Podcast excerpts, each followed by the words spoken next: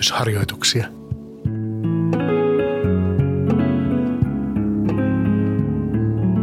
Hengellistä hyvinvointia ruuhkavuosiin. Lempeyttä arkeen.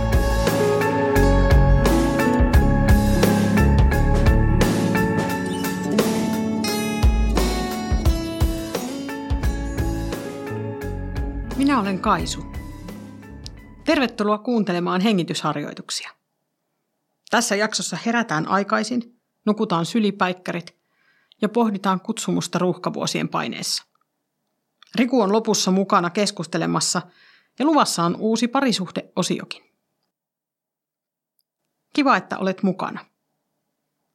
Vedä syvään henkeä. Nyt aloitetaan.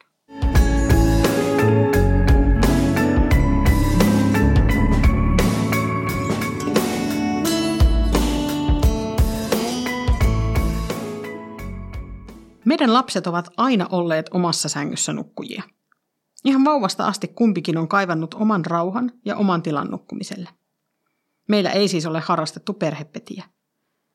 Joskus, hyvin satunnaisesti, nelivuotias Akseli herää yölle ja saattaa silloin haluta tulla äidin ja isän sänkyyn. Hyvin todennäköisesti käy kuitenkin niin, että vähän aikaa läheisyydestä ja erityisestä tilanteesta nautittuaan hän haluaa takaisin omaan sänkyyn nukkumaan koska tätä tapahtuu harvoin. Minä nautin niistä hetkistä, kun pieni poikani onnellisena käpertyy minuun kiinni.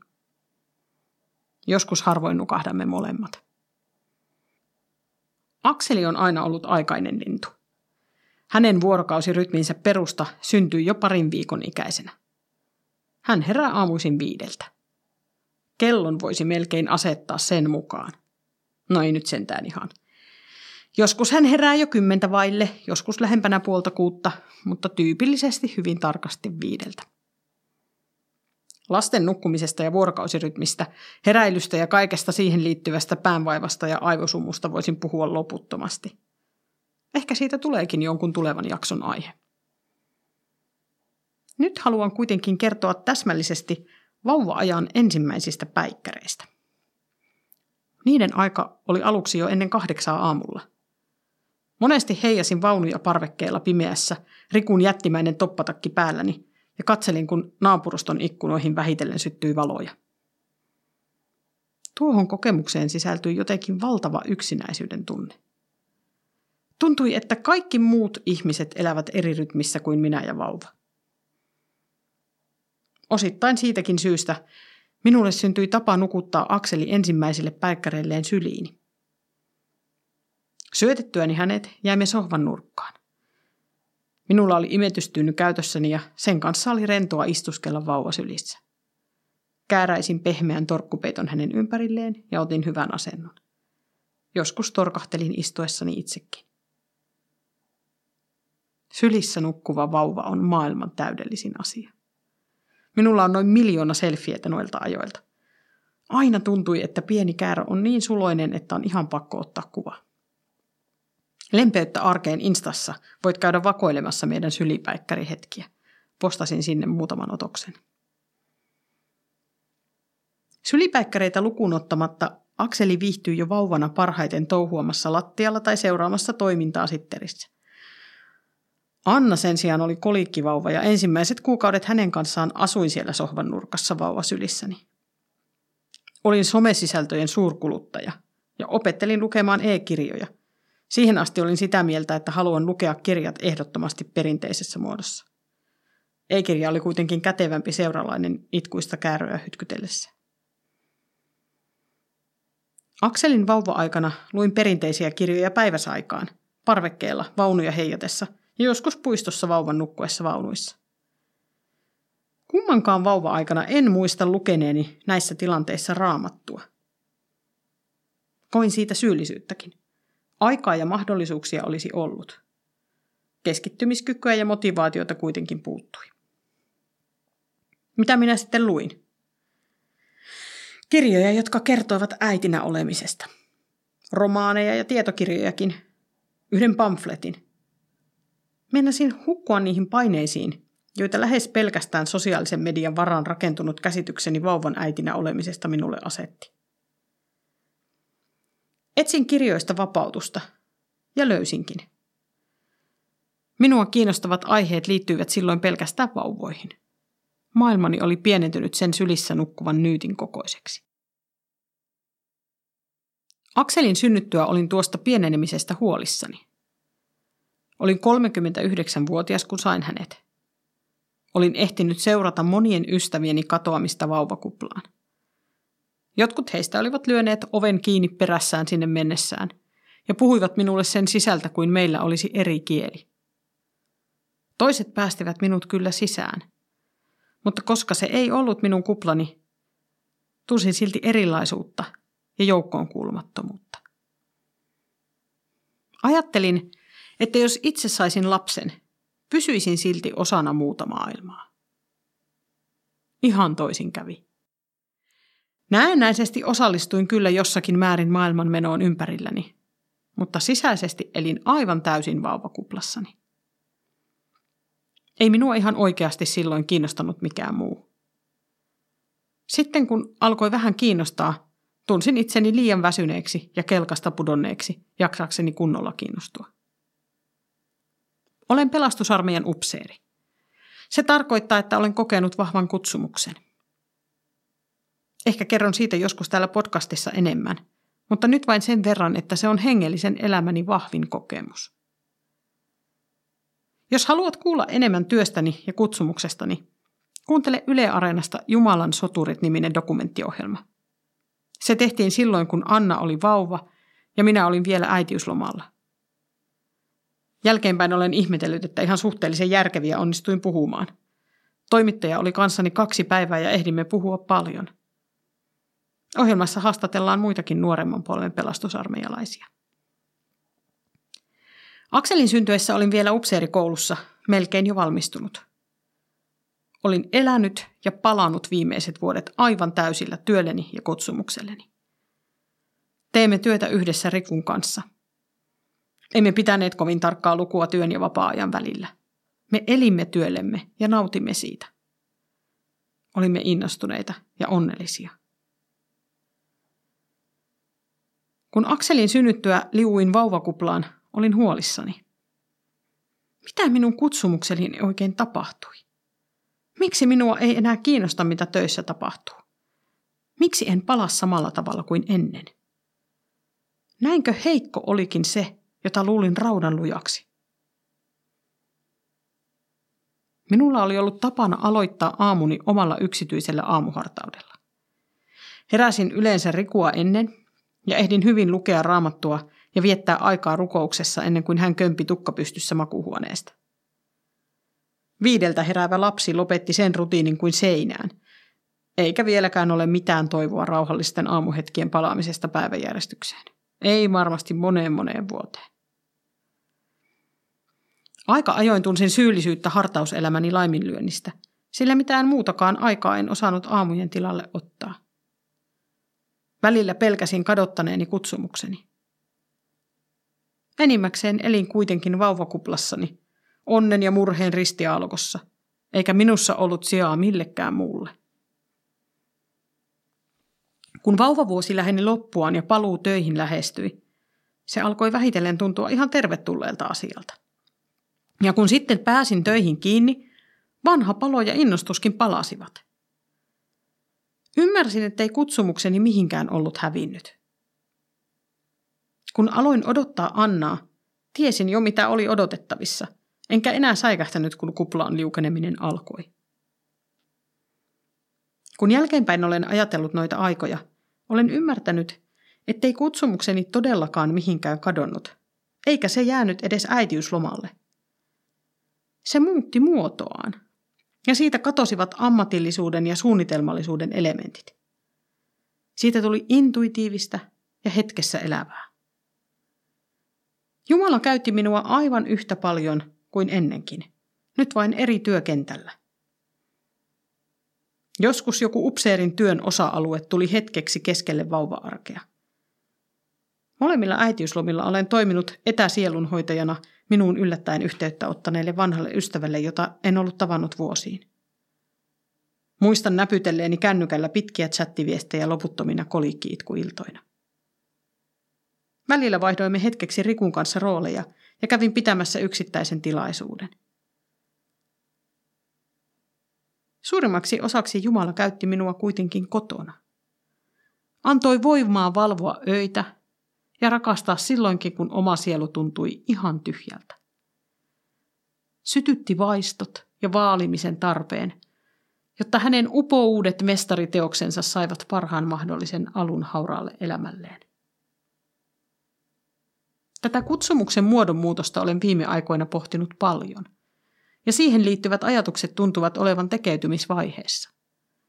Voin siis luvata, että tähän aiheeseen palaan vielä jatkossakin, muodossa tai toisessa. Jumalalle lasten saaminen ei tarkoita äitien tai isien syrjään siirtämistä perhevapaiden ajaksi. Sylipäikkärien nukkumisvuodet eivät ehkä kerrytä eläkettä, mutta niillä on aivan erityinen merkitys kristittynä kasvamisessa.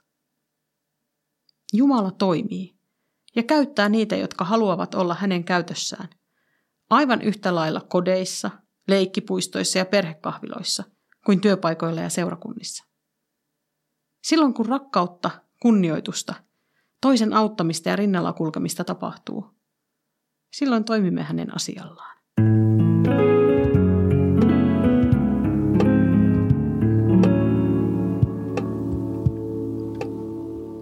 Nyt on Riku tullut tänne meidän kellaristudioon ja mukaan hengitysharjoituksiin. Hei kaikille, on mukava olla mukana taas. Olen puhunut tässä jaksossa kutsumuksesta ja siitä, millaisen muutoksen se koki lasten saamisen myötä. Erityisen voimakas kokemus myös tässä suhteessa oli tietysti esikoisen syntymä. Miten Akselin syntymä vaikutti kutsumuksen kokemukseesi vai vaikuttiko se mitenkään?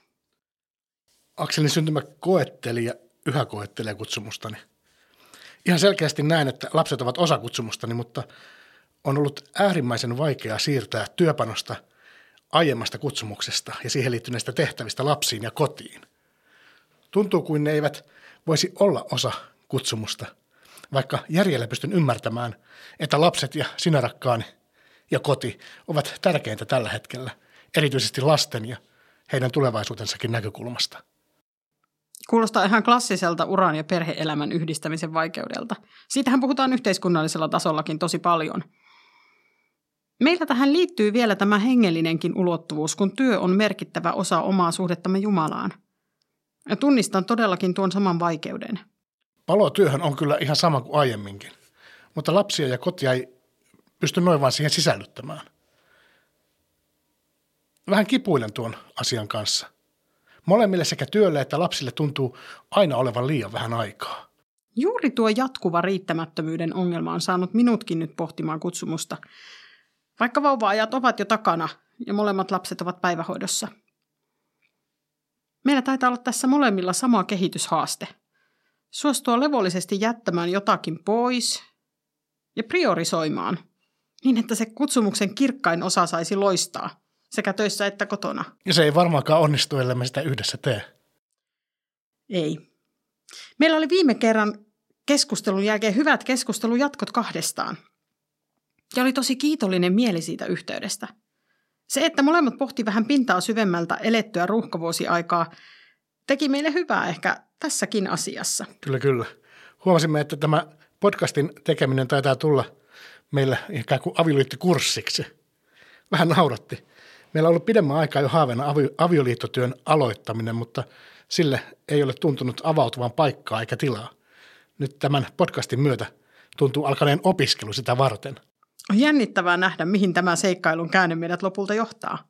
Meillä on tavallaan sellaisena yhteisenä elämän metaforana tuo seikkailu. Kun saimme kutsumuksen tulla pelastusarmeijan upseeriksi – koemme vahvasti, että meidät on kutsuttu seikkailulle. Ja vieläkin se kokemus on vahvana, sillä seikkailua tämä on ollut. Meille käy usein niin, että kun jostakin asiasta innostumme yhdessä, lähtee ajatus aika helposti laukalle. Nytkin kävi niin. Kun viime kertaisella podcast-keskustelulla oli vahvasti meidän omaa parisuhdettamme ja rukousyhteyttämme rakentava vaikutus, aloimme miettiä tapoja aktiivisesti edistää sellaista jatkossakin – Päätimmekin ottaa näihin keskusteluihin vakituiseksi osaksi hyvän huomaamisen osion. Hyvän huomaaminen toisessa ja yhteisessä elämässä on ehkä yksinkertaisin tapa lisätä yhteistä hyvää ja viestittää konkreettisella tavalla rakkautta ja kunnioittamista. Nyt siis vuorossa. Huomaan hyvän sinussa. Huomaan hyvän sinussa. Huomataan hyvä meissä.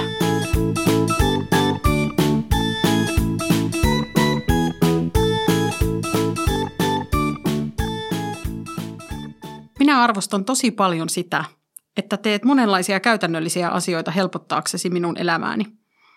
Toissapäivänä silitit iltamyöhällä uniformupaitani, kun olin jättänyt seuraavan päivän työvalmisteluja niin myöhälle, että jouduin tekemään niitä lasten nukuttamisen jälkeen. Sillä aikaa, kun hääräsin paperieni kanssa, silisi myös paita. On ihanaa ja arvostan suuresti hellää huolenpitoasi. Heräät useammin kuin minä lasten kanssa kukonlaulun aikaan ja annat minulle vähän pidemmät yöunet. Nyt tässä pitäisi olla video mukana, koska te ette nyt ihan pääse tähän tunnelmaan, kun ette näe meidän katseita. Suosittelen nyt jo tämän ensimmäisen kokemuksen perusteella teillekin tällaista huomaa hyvää hetkeä. Tähän kuuluu vielä kolmaskin hyvä. Mikä meillä menee just nyt tosi hyvin? Arkiaamujen lähdöt sujuu ajoissa ja ilman hermostumisia. Molemmat osaa lukea tilannetta. Kumpikin saa aikaa syödä rauhassa aamiaisen, lasten aamutoimet tulee hoidettua ja päästään ajoissa liikkeelle. Totta. Eikä niihin ole mitään vakituista työnjakoa. Joskus sinä lukut pidempään, joskus minä, joskus herätään kaikki aikaisin, joskus on napakka aikataulu, joskus on aikaa vaikka kuinka paljon. Me emme juurikaan neuvottele siitä, mitä kumpikin tekee. Jos pitää rauhoittaa lapsen kiukku, se rauhoittaa kummalla on parempi hetki siihen. Yleensä päiväkotirepuihinkin päätyy ihan oikeat kamat. Hyvä me.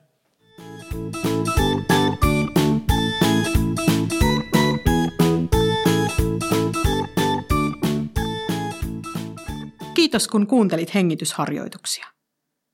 Seuraavalla kerralla, kahden viikon päästä, minulla on aiheena vanhemmuuden mukanaan tuoma epävarmuus ja itsetuntoon liittyvät haasteet.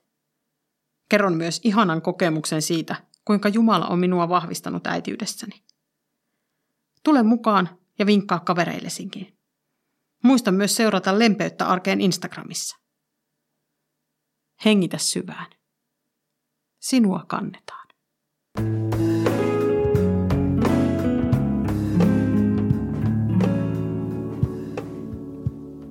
Hengitysharjoituksia.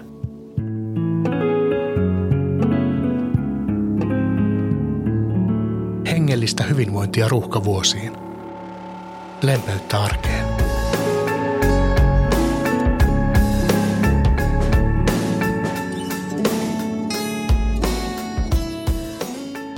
Lempeyttä arkeen podcastit. www.pelastusarmeija.fi kautta Tampere. Valitse sieltä podcastit.